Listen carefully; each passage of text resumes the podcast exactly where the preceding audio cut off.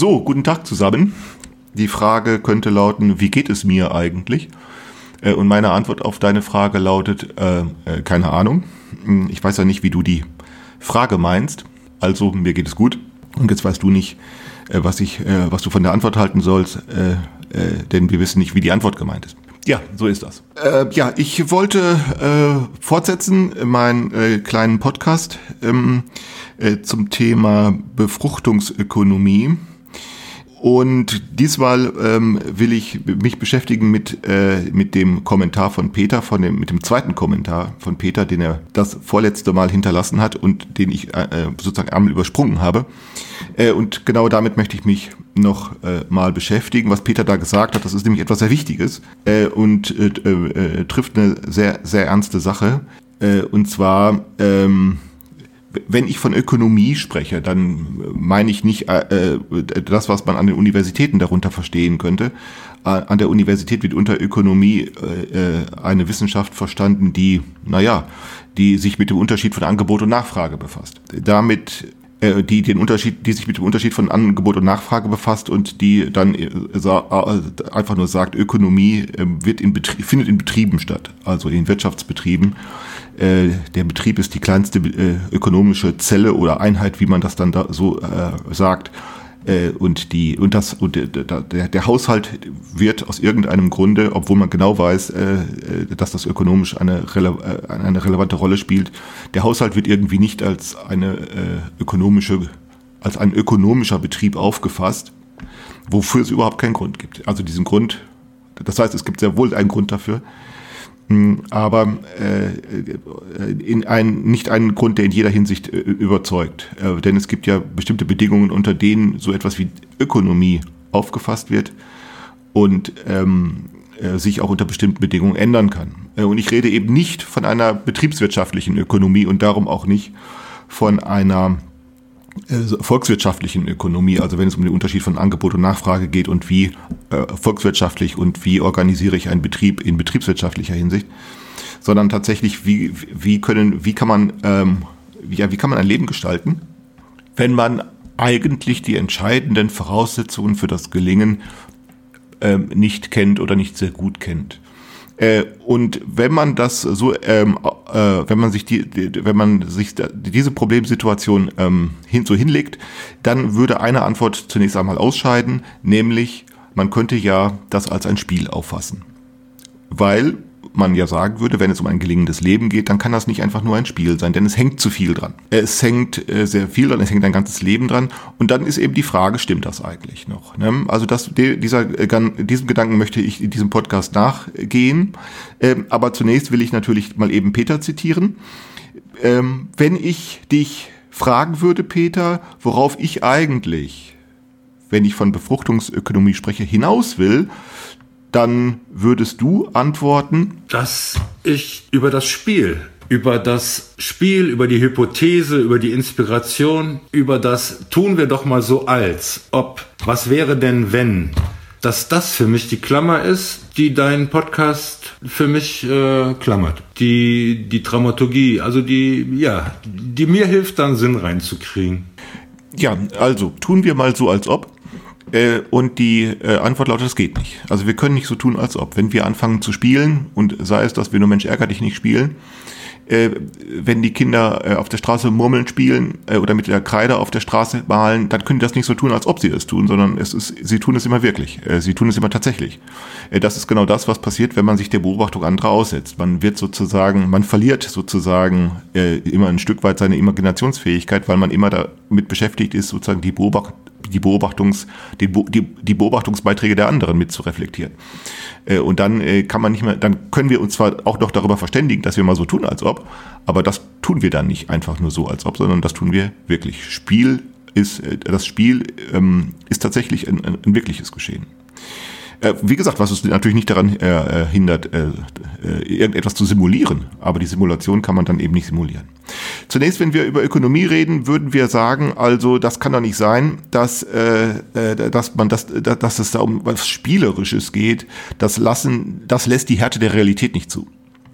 Das kann man vermuten und es gibt auch zunächst Erfahrungen, die dafür sprechen. Denken wir etwa als äh, an eine Zeit, als sozusagen die die, die Haupt der, der größte Teil der Bevölkerung nicht damit beschäftigt war, Waren zu produzieren, sondern größtenteils nur damit beschäftigt war, äh, Substitution zu betreiben, also so das Lebensnotwendige zu erwirtschaften. Das war in der feudalen Zeit. Da ging es tatsächlich um alles. Das kann man feststellen. Das kann äh, kann man leicht nachvollziehen, wenn man kann jeder Hobbygärtner leicht nachvollziehen. Ich habe vor vielen Jahren haben wir mal einen kleinen Garten gehabt da habe ich das ganz schnell gemerkt. Da gab es mal äh, an einem äh, an einem Sommer äh, wenig Kartoffeln. Da habe ich dann sofort gemerkt, ui, also es war nur, es war, wir hatten mit mehr gerechnet und dann kriegten wir nur einen Eimer voll. Die Nachbarn nebenan hatten genau dasselbe. Es waren keine Kartoffeln geerntet worden. Und da wohl wird einem schlagartig klar, äh, meine Güte, was wäre wohl wenn jetzt ich äh, davon leben müsste. Denn man kann das sehr schnell ausrechnen. Das kann ein Alphabet, ein Alphabet ganz leicht, kann das äh, äh, äh, äh, ermessen, wie lange man, wenn die Ernte misslungen ist, damit auskommt. Man weiß sehr früh dann, wie lange das reicht. Äh, und das ist ja nun in der alten Zeit sehr normal gewesen, Missernten durch alle möglichen Umstände. Äh, und da kann man nun feststellen, das ist kein Spiel, sondern das ist ein ganz übler Ernst. Wenn wenn ja in der Wirtschaft, äh, wenn man eben von vielen Dingen abhängig ist, äh, auf die man auf, mit keinem Mittel einen Einfluss hat, zum Beispiel auf die Ernte. Äh, eine solche Betrachtungsweise, dass es das, dass so etwas nicht ein Spiel sein kann, äh, kann sich dann auch in die Industrialisierung überretten, hinüberretten, in dem Augenblick, wo die, die, die größte Teil der Bevölkerung eben nicht mehr auf dem Land arbeitet, sondern jetzt auf einmal in den Fabriken, jetzt auf einmal zusammengefercht wird in Elendsquartieren, in den Großstädten, in den Ballungsgebieten, jetzt auf einmal hocken sie aufeinander, jetzt auf einmal äh, äh, haben sie äh, äh, ganz schlechte Chancen, das Lebensnotwendigste überhaupt äh, zu bekommen, weil jetzt auf einmal sie sozusagen äh, eigentlich gar nichts machen können, äh, wenn man da zusammen auf engstem Raum zusammenhockt. Man braucht auf einmal, äh, man hat auf einmal sehr viel dringendere Sorgen, Wasserversorgung, die Sauberkeit von Wasser. Äh, man muss auf einmal so elementare Dinge wie frische Luft fangen, fallen auf einmal als Problem an. Kanal, äh, dann natürlich auch äh, Ungeziefer, Sauberkeit ähm, äh, auf einmal stellt man fest, ähm, diese Dinge werden zu einem erheblichen Problem. Nicht, dass sie vorher kein Problem gewesen wären, aber da können diese Probleme anders behandelt werden, weil die Zeiträume äh, und die Taktungen anders sind. Also in der Feudalzeit, in der Seuchen und so etwas, die Taktungen waren anders. Jetzt auf einmal fängt das an dringlich zu werden. Und jetzt auf einmal stellt man fest, das muss organisiert werden, da müssen Kanäle gebaut werden, da müssen dann später ähm, Wasserleitungen müssen gelegt werden, es müssen Straßen gebaut, es muss die Sauberkeit äh, für die Straße gesorgt werden, es muss, ähm, äh, es muss der Müll weggeräumt werden, es müssen die Kinder irgendwo hin, damit man arbeiten gehen kann und so weiter. Also auf einmal und, äh, unter diesen Bedingungen kann man dann äh, immer noch sagen, ähm, hier geht es um alles und hier geht es um viel, äh, weil man nicht einfach sagen kann, heute äh, komme ich heute nicht, komme ich morgen oder so. Das geht eben einfach nicht. Äh, ich habe das so noch gelernt. Dass, äh, ich selber stamme aus einer Arbeiterfamilie, aus einer, wenn ich, wenn ich das mal so formulieren darf, aus einer Bergarbeiterdynastie aus, aus, aus Essen. Äh, und meine Väter und Vorväter, äh, um das mal zu formulieren, waren Bergarbeiter. Äh, äh auch mein Vater hat noch als junger Mann äh, auf dem Pütt gearbeitet. Äh, und ähm, ich kenne noch von meinem Vater äh, in den 80er Jahren so Sätze wie, wenn du mal aus der Schule kommst, dann kriegst du auch den Ernst des Lebens zu spüren. Äh, und ich habe mich dann so als 14-Jähriger, 13-Jähriger gefragt, was er wohl damit meint. Ich, ich bin zur Schule gegangen, ich bin in einer Wohlstandsgesellschaft groß geworden, ich kenne keinen Krieg, ich kenn, mein Vater kannte Krieg, ich nicht.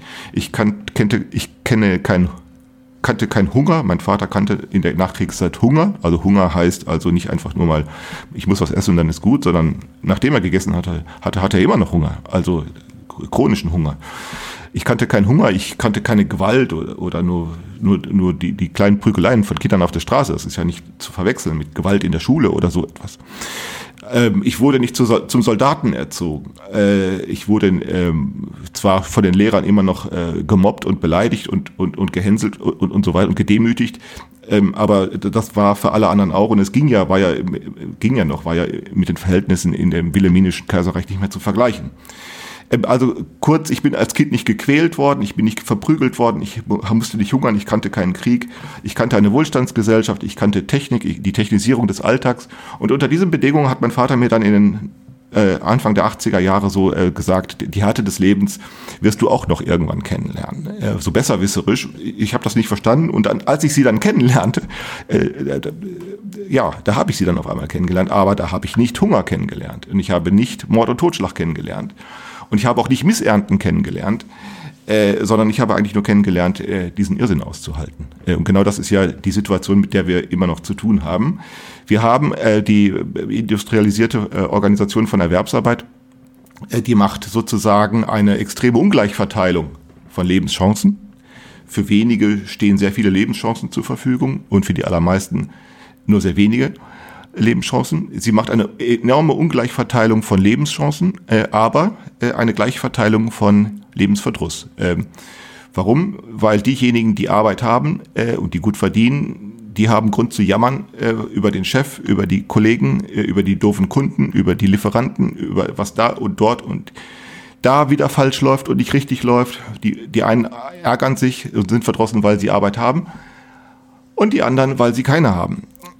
Also, ne, das heißt, der, die Lebensverdruss wird äh, praktisch gleich verteilt. Äh, äh, ganz unabhängig von Einkommen, ganz unabhängig von Bildungsgrad, ganz unabhängig von Wohnort und so weiter. Äh, und ich äh, als derjenige, der darüber nachdenkt, frage mich, also muss ich das eigentlich noch ernst nehmen? Also das meine ich wirklich ernst. Also muss ich das wirklich ernst nehmen? Also ich meine meine Frage ernst. Muss ich das eigentlich alles noch ernst nehmen? Ich, äh, ich lebe in einer Wohlstandswelt, in einer Wohlstandsgesellschaft, ähm, selbst da, wo äh, ich angefallen werde von, von Bedrängnissen aller Art, zum Beispiel von Krankheit. Ähm, äh, selbst da kann ich mich sozusagen immer noch eines, eines Gedanken bemächtigen, der sagt, wie schlimm ist es eigentlich? Und die Antwort lautet, so schlimm ist das eben alles nicht. Und trotzdem, und kann man ja das Leiden oder die Bedrängnis oder die Bedrängniserfahrung nicht einfach vom Tisch wischen. Kann ich einfach sagen, ihr seid alle bescheuert oder so. So ist das ja nun alles nicht. Ähm, äh, sondern nee, nee, wir leiden tatsächlich äh, äh, unter diesem Wohlstand, weil wir nicht wissen, wohin damit. Äh, und dieser Wohlstand ist eine Überflusserfahrung äh, und unter dieser Voraussetzung, komme ich sehr wohl langsam auf die Idee, dass man ähm, dass ein gelingendes Leben tatsächlich auch eine, eine spielerische Sache sein kann. Äh, also völlig den Erfahrungen zuwiderläuft, äh, die wir machen oder machen müssen oder machen dürfen. Äh, ein Spiel. Denn zunächst gilt für ein Spiel, das ist ja auch nicht so einfach zu argumentieren, zunächst gilt für ein Spiel, du kannst einfach unverbindlich anfangen, ohne Angabe von Gründen. Äh, und du kannst genauso unverbindlich wieder aufhören, ohne Angabe von Gründen. Genau das macht das Spiel aus. Wir sagen dann, das ist eigentlich nur ein Selbstzweck und es geht um keine anderen Zwecke als um das Spiel selbst, also der Selbstzweck. Und das würde sich doch von allen anderen Dingen, die wir so im Alltag und äh, von allen anderen Lebensvollzügen unterscheiden. Da kann das doch nicht nur ein Selbstzweck sein. Betrieb organisieren, Haushalt zu organisieren, Kinder erziehen. Das ist doch kein, kein Selbstzweck. Und da würde ich sagen, nun ja, äh, schauen wir mal ein Spiel anders an. Zu behaupten, ein Spiel sei nur ein Selbstzweck, äh, stimmt gar nicht. Ein Spiel ist nicht nur ein Selbstzweck. Tatsächlich sind Spiele aller Art äh, das, äh, was ganz elementar deine Wahrnehmung prägt, dein Sprachvermögen prägt. So hast du sprechen gelernt, so hast du gelernt, äh, deine Umwelt zu äh, beobachten, kennenzulernen. Äh, deine Wahrnehmungsprägungen haben sich spielerisch eingeprägt. Die haben sich nämlich nicht dadurch eingeprägt, dass du etwas tun musst, sondern sie haben sich gerade dadurch sehr gut geprägt, dass du es nicht musst, dass du nicht sprechen lernen musst, dass du nicht ein Bewusstsein ausbilden musst, dass du nicht mit denen äh, Menschen dort oder mit denen Menschen dort gut äh, zurechtkommen kommen musst, sondern du kannst eben auch schlecht mit ihnen zurechtkommen, wenn du das willst oder wenn es nicht anders geht. Ähm, du musst eben die, nicht hier sein, du kannst auch woanders sein. Ähm, gerade dieses Spiel, gerade weil das alles nicht sein muss, gerade dadurch äh, entstehen eben Erfahrungen, und diese Erfahrungen haben natürlich dann auch eine Wirkung äh, äh, für, die, an, die, für die darauf folgenden Spiele. Also äh, unsere Betrachtungsweise ist Erwerbsarbeit oder die Gestaltung eines Lebens ganz allgemein, ob mit oder ohne Erwerbsarbeit. Die Gestaltung eines Lebens kann doch nicht einfach nur ein Spiel sein. Und wir sind deshalb so verdrossen, weil wir genau diese Tatsache nur schwer verkraften können, dass es wohl offensichtlich doch nur ein Spiel ist. Äh, das können wir schwer verkraften, weil unsere Erfahrungshorizonte äh, äh, sozusagen darauf nicht vorbereitet sind. Äh, wenn wir das aber mal zulassen würden, äh, den Gedanken, dass es eben doch nur ein Spiel ist, äh, dann kann man auch den Gedanken zulassen, dass es, wenn auch ein Spiel, mitunter ein sehr gefährliches, mitunter ein sehr riskantes, vielleicht auch sehr brutales und vielleicht auch ein sehr sadistisches Spiel, wenn man das so auffassen möchte, ist ja, aber auch das wären dann Spiele. Spiele, die nur deshalb so gut funktionieren, weil sie nicht funktionieren müssen. Äh, und, und das ist, kommt dann eben hinzu, mit denen man dann, wenn man drin verwickelt ist, auch nicht einfach aufführen kann. Das leuchtet ein. Ähm, aber das ändert alles nichts daran, dass es sich um Spiele handelt. Mm, äh, und dann bekommt der Begriff des Spiels einen anderen Charakter. Ne? Spiel äh, ist eben nicht bloß Selbstzweck. Ähm, äh, und Spiele erzeugen eben sehr wohl äh, ihre Verbindlichkeit. Und wenn wir nun äh, tatsächlich äh, dieses Internet in, äh, uns in die Hand fällt, und du, hast das verstanden, Peter, äh, und äh, das ist tatsächlich ist auch so, äh, wenn wir das Internet nicht nur bloß dazu benutzen wollen, uns bekannte Erfahrungen, uns bekannte Routinen äh, und uns, uns bekannte Probleme in, äh, zu behandeln und nur auf, nur auf optimierte Weise zu behandeln, dann äh, stellt sich ja die Frage, wie dann? Ja, und dann komme ich mit der Antwort, lass, lass uns doch endlich mal das tun, was wir bisher nicht konnten, nämlich die, zunächst die Betrachtungsweise ändern oder also die, eine Auffassung ändern. Fassen wir doch mal das, was wir tun, anders auf äh, was ja noch nicht heißen muss, was noch nicht heißen muss, dass wir aus diesem Grunde schon etwas anderes tun, sondern erstmal zunächst äh, etwas anderes aufzufassen, nämlich als ein Spiel. Äh, und dann, wenn man dann die nächste Frage stellt, ja, wie soll denn äh, dann ein Leben gelingen, äh, wenn du meinst, du könntest das auch als Spiel? Und dann lautet erstmal die Antwort, Standardantwort. Natürlich äh, können wir das nicht so einfach. Aber das heißt ja eben nicht, dass, äh, äh, dass es deshalb chancenlos wäre. Ähm, und darüber möchte ich jetzt noch mal kurz eine Viertelstunde sprechen, weil das ist tatsächlich äh, ernster als wir denken. Ich habe, äh, äh, es geht ja, denn es geht ja um die Frage, was soll das denn? Oder oder und das ist wichtig, nicht nur was soll das, sondern auch, wie motiviert so ein Spiel Engagement und was äh, äh also was was kann dazu führen, ein Engagement zu motivieren was ja auch immer heißt, zu disziplinieren. Denke dir etwa ein ganz einfaches Spiel, Mensch ärger dich nicht oder so Kartenspiele, was auch immer man da tut. Äh, das macht Spaß, sicher, äh, aber auch so viel Spaß, wie das immer machen möchte. Äh, ähm, es, es, es, es diszipliniert immer auch. Du machst eben mit, du hältst dich eben an die Regeln, was nicht die, was auch heißen kann, äh, sie, sie gelegentlich zu missachten oder so, absichtlich oder versehentlich, aber trotzdem bringst du eine Disziplin dabei mit, also sozusagen äh, die Konzentration, äh, der, der, der Kraftaufwand, wenn er sein muss. Denke dir an andere Spiele, die Erwachsene machen, wenn sie Sportwettkämpfe organisieren. Das müssen nicht einmal professionelle Sportwettkämpfe sein. Es finden sich überall Menschen, die bei Sportwettbewerben mitmachen, Fußball, die sich da verausgaben, die durch die Gegend rennen wie bekloppt, die gar nicht mehr aufhören können, die abends also mit, mit, mit müde und kaputt und mit blauen Flecken und mit schmutzigen Klamotten nach Hause kommen, sich lang auf den Tisch legen, auf, auf, die, auf die Couch legen und sagen, ich kann nicht mehr, es hat Spaß gemacht. Also das alles ist ja Disziplin. Und dann können wir sehen, dass Spiele tatsächlich disziplinieren äh, können äh, und dass das auch Spaß machen kann. Was allerdings, und das ist wichtig, nicht notwendigerweise so sein muss. Es kann ja auch um sehr ernste Dinge gehen. Ähm, und mir ist in diesem Zusammenhang beim Nachdenken ein, nochmal eine Sache eingefallen, die mir lange aus dem Bewusstsein gefallen war und die mir jetzt wieder eingefallen ist. Über die ich damals mal nachgedacht habe, aber ein Gedanke sozusagen, der mir damals vor, vor, vor, vor ungefähr 20 Jahren, ähm, mit dem ich nicht weitergekommen bin, das war nämlich damals, als dieses Künstlerehepaar ähm, Christo und Jean-Claude, äh, die Älteren von euch erinnern sich daran, 1995, ich habe es bei Wikipedia nochmal nachgelesen, 1995 den Reichstag ver verhüllt ha ha hat. Dieses Ehepaar hat den, das Gebäude mit irgendeinem äh, Kunststoffzeug überzogen, verhüllt, verpackt, den Reichstag.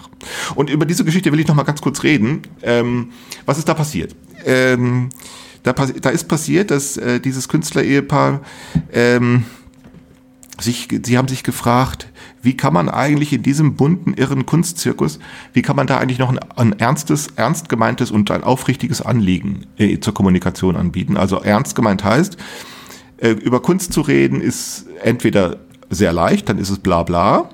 Ne? Äh, man schwätzt eben einfach nur. Oder wenn es nicht nur bla bla sein soll, äh, dann äh, wie kann man denn die Aufrichtigkeit, also des ästhetischen Anliegens, wie kann man das noch glaubhaft machen? Wie kann man auch sagen, ich will äh, ganz ernsthaft zeigen, dass ich hier was zu sagen habe, wenn ich ein Kunstwerk äh, ob in einen Raum oder wie die es gemacht haben, eben ein Kunstwerk in die Landschaft zu stellen, also ein verpacktes Gebäude. Und die haben sich nun diese Frage sehr ernst genommen. Diese, dieses Künstler-Ehepaar äh, die, hat sich diese Frage sehr ernst genommen und hat gesagt, äh, erstmal, wir, wir, wir, äh, wir wollen ein Kunstwerk schaffen, das unwahrscheinlich, das nur unwahrscheinlicherweise gelingen kann. Also ähm, also ein Gebäude zu verpacken, wie ein, ein großes Gebäude zu verpacken, wie den Deutschen Reichstag. Ein Gebäude, das eine historische Bedeutung hat, das als Symbol im öffentlichen Raum von allen angeguckt wird. Und nun ist es ja nun so, man kann ja nicht einfach da anrufen und sagen, hallo, äh, wir heißen Christo und Jean-Claude und wir möchten gerne mal euren Reichstag verpacken. Wie findet ihr das? Das geht nicht, weil es gibt keine Stelle, wo man anrufen kann. Man kann nicht einfach an irgendeine zuständige Stelle einen Antrag stellen. Der wer soll dafür zuständig sein? Es gibt auch keine Formulare, die man sich äh, äh irgendwo erstmal herunterladen kann äh, oder die man sich zuschicken lassen kann. Es ist erstmal niemand dafür zuständig. Äh, schon das macht die Sache sehr schwierig. Man erkennt dann sofort, äh, es ist eine politische Entscheidung. Und jetzt versuch mal als einfach als Bürger, die, und die waren sogar Ausländer, also die waren ja gar keine Deutschen. Äh, versuch mal also als Ausländer äh, ähm, einen politischen, eine politische äh, Abstimmung darüber zu äh, herzustellen, äh, dieses Ding, dieses, dieses Gebäude zu verpacken. Das kann eigentlich fast nicht gelingen. Also sie haben 20 Jahre gebraucht, 20 äh, Jahre haben sie gebraucht, um, äh, um nach, und sie haben viele Absagen bekommen ähm, zuvor. Und immer wieder haben sie gesagt, nein, wir wollen diesen Reichstag verpacken. Das ist das eine. Das zweite, was sie dann sich gedacht haben, wir wollen nicht nur ein unwahrscheinliches äh, Projekt, sondern auch ein monumentales Projekt machen. Monumental heißt also, ähm, äh, also ein für das sichtbare Auge sozusagen überwältigender Anblick. Und äh, was ja deshalb äh, so eine äh, heikle Angelegenheit ist, weil ja in der Kunst überhaupt äh, die, die, die, die Sache, das Konzept der Monumentalität sehr fraglich geworden ist. Es gibt äh, eigentlich nur eine Kunst, äh, die, die die Monumentalität mit anderen Augen betrachtet, das ist die Architektur, äh, weil da geht klein eigentlich nicht. Da geht nur groß, aber ansonsten ist Monumentalität äh, in der Kunst eigentlich ähm, äh, wird skeptisch betrachtet. Dafür gibt es viele Gründe ob die überzeugen sollen, äh, ist, spielt keine Rolle. Äh, interessant ist also hier nur, dass sie sagen monumental. Und wenn man es monumental macht, dann ist es eben auch ganz schnell teuer. Und nun haben die sich aber nächstes Handicap auferlegt. Die haben gesagt, es, ist teuer, äh, sondern, äh, noch nächstes Handicap, sondern sie haben auch noch gesagt, ähm, wir weigern uns, ähm, öffentliche Steuergelder anzunehmen oder Fördermittel oder etwas der, dergleichen. Also nicht vom Staat, nicht von Stiftungen, äh, äh, und auch nicht von Sponsoren, äh, sondern wir finanzieren dieses Projekt mh, hm, aus eigenen Mitteln. Äh, wenn man darüber nachdenkt, ähm, äh, ich habe das gelesen, Sie haben zum Schluss haben Sie 13 Millionen D-Mark damals noch dafür ausgegeben. 13 Millionen, damit hatten Sie zunächst nicht gerechnet. Wo hatten die das Geld her? Und das ist ja das Handicap, das sie sich auferlegt hatten, war zu sagen, wir erwirtschaften das selbst. Also sprich, durch den Verkauf von Kunstwerken, die sie vorher anfertigen, Skizzen, äh, äh, irgendwelchen Modellen oder was auch immer. Und wenn man darüber nachdenkt, kann man sagen, mein Gott, kann das denn klappen? Weil versuch mal Kunst zu verkaufen.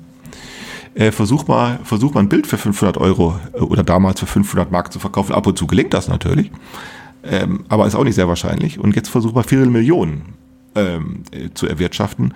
Und was machen die dann, wenn sie es auch noch geschafft haben, also viele Millionen zu erwirtschaften? Äh, sie konzipieren dann so eine Verpackungskunstwerk und dann, und das ist das Allergröbste daran, äh, nach 10 Tagen oder nach 14 Tagen war es sichtbar äh, und dann haben sie es wieder abgerissen. Also das ist schon krass. Also man muss sich das wirklich vorstellen, das ist krass, äh, dass die Künstler ähm, sowas nicht nur sich vornehmen, sondern durchziehen und das gelingt auch noch.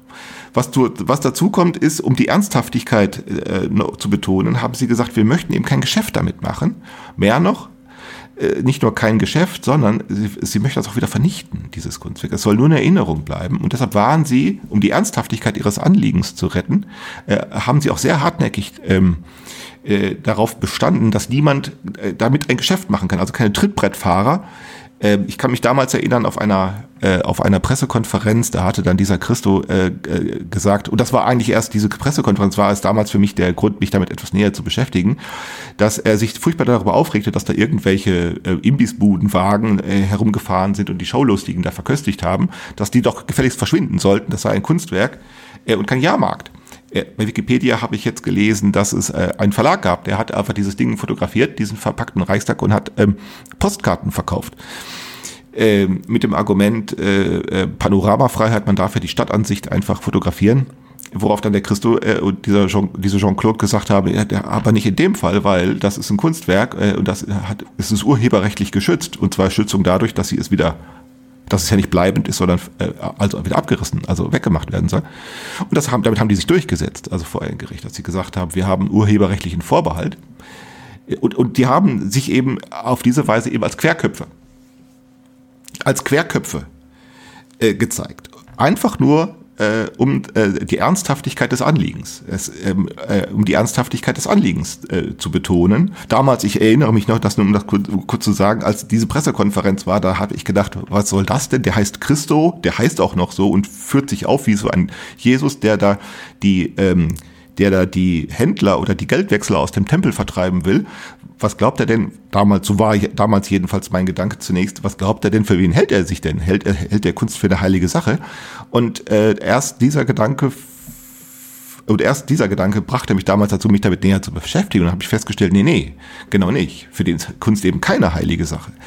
Äh, keine, das ist eben kein Tempel, sondern es geht um die Aufrichtigkeit des Anliegens. Ne? Und die Aufrichtigkeit des Anliegens ähm, kann man nur äh, deutlich machen, also des ästhetischen Anliegens kann man eben nur dann, dann deutlich machen, ja, wenn man äh, auch ein Spiel anfängt und ein Spiel äh, eben nicht als billiges, als billiges Gelingen, äh, als billiges, einfaches Gelingen konzipiert, sondern als schwieriges Gelingen, also mit Handicaps versehen. Genauso Handicaps, wie das Sportler machen äh, oder wie das auch Musiker machen. Musiker, die spielen nicht alle meine Ähnchen, so, ein, so, ein, äh, so ein Pianist, sondern der spielt irgendwelche schwierigen Klavierkonzerte von, von Mozart oder sonst wem, weil er sagt, das ist schwer, das, da, da muss ein Handicap dabei sein. Denn nur wenn man ein Handicap wählt, ähm, dann kann man Kunst zeigen und ähm, bei einem Pianisten oder bei einem ähm, Leichtathleten, äh, Leichtathleten kann das noch funktionieren. Schwierig, richtig schwierig wird wenn man ein solches Handicap auch noch an ein ökonomisches Gelingen knüpft.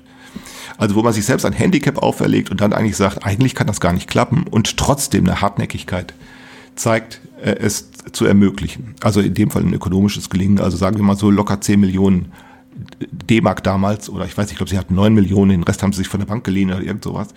Stell dir das mal vor. Also, äh, und dann kann man eigentlich sagen, das klappt nicht. Und das ist Spiel.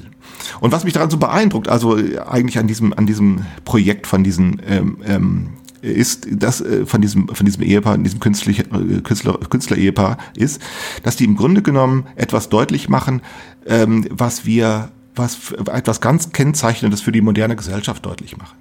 Wir kennen monumentale Kunst aus alten Zeiten, aus fremden Kult, aus vergangenen fremden Kulturen. Wir kennen die chinesische Mauer äh, in, in, in, in Thailand und sonst wo wurden riesige Tempelanlagen gebaut in alter, in alter Zeit. Wir kennen in Europa die Kathedralen, die, diese monumentalen Gebäude.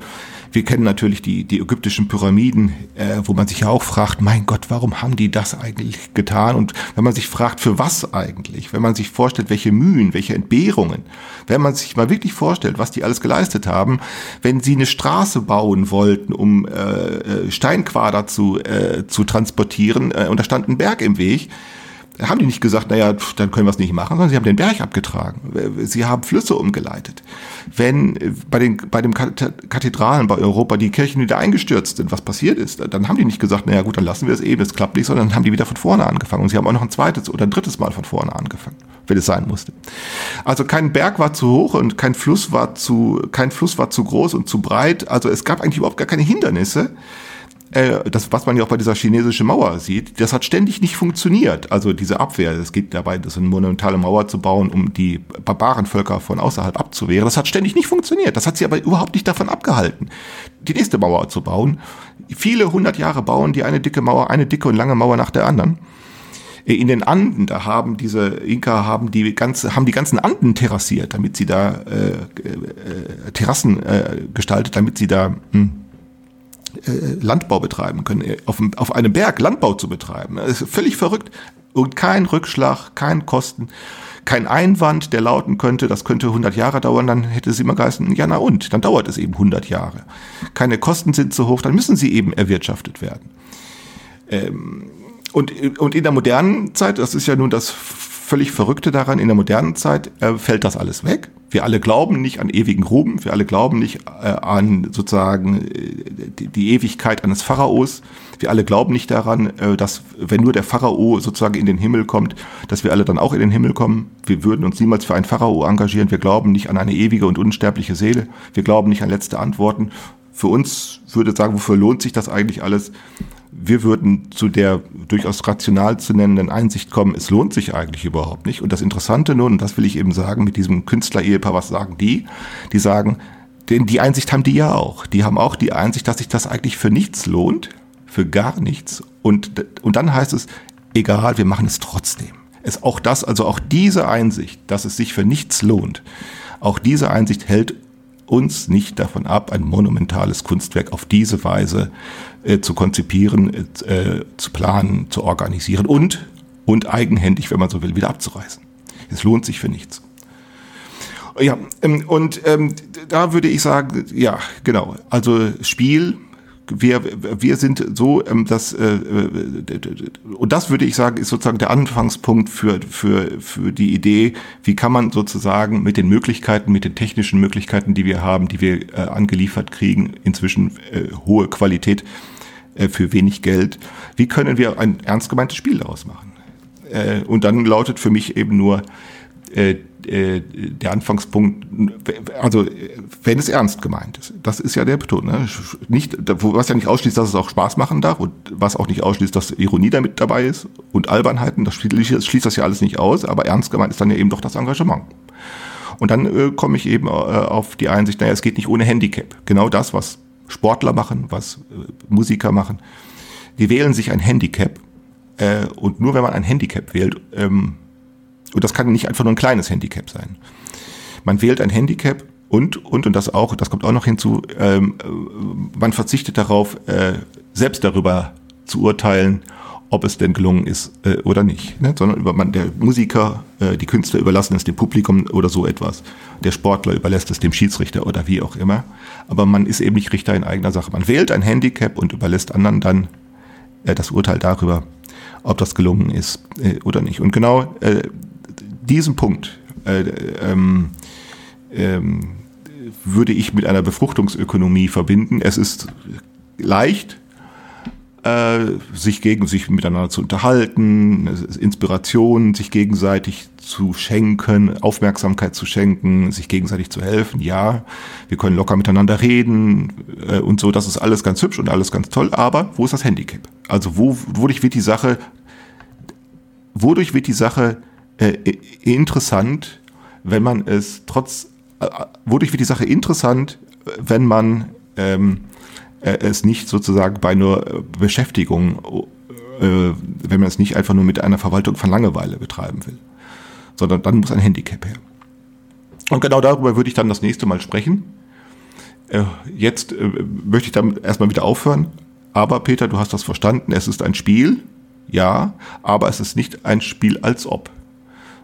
Äh, sondern wenn ein Spiel, dann eben eines, das auch, äh, das keine Folgen haben muss, äh, aber vielleicht Folgen haben könnte.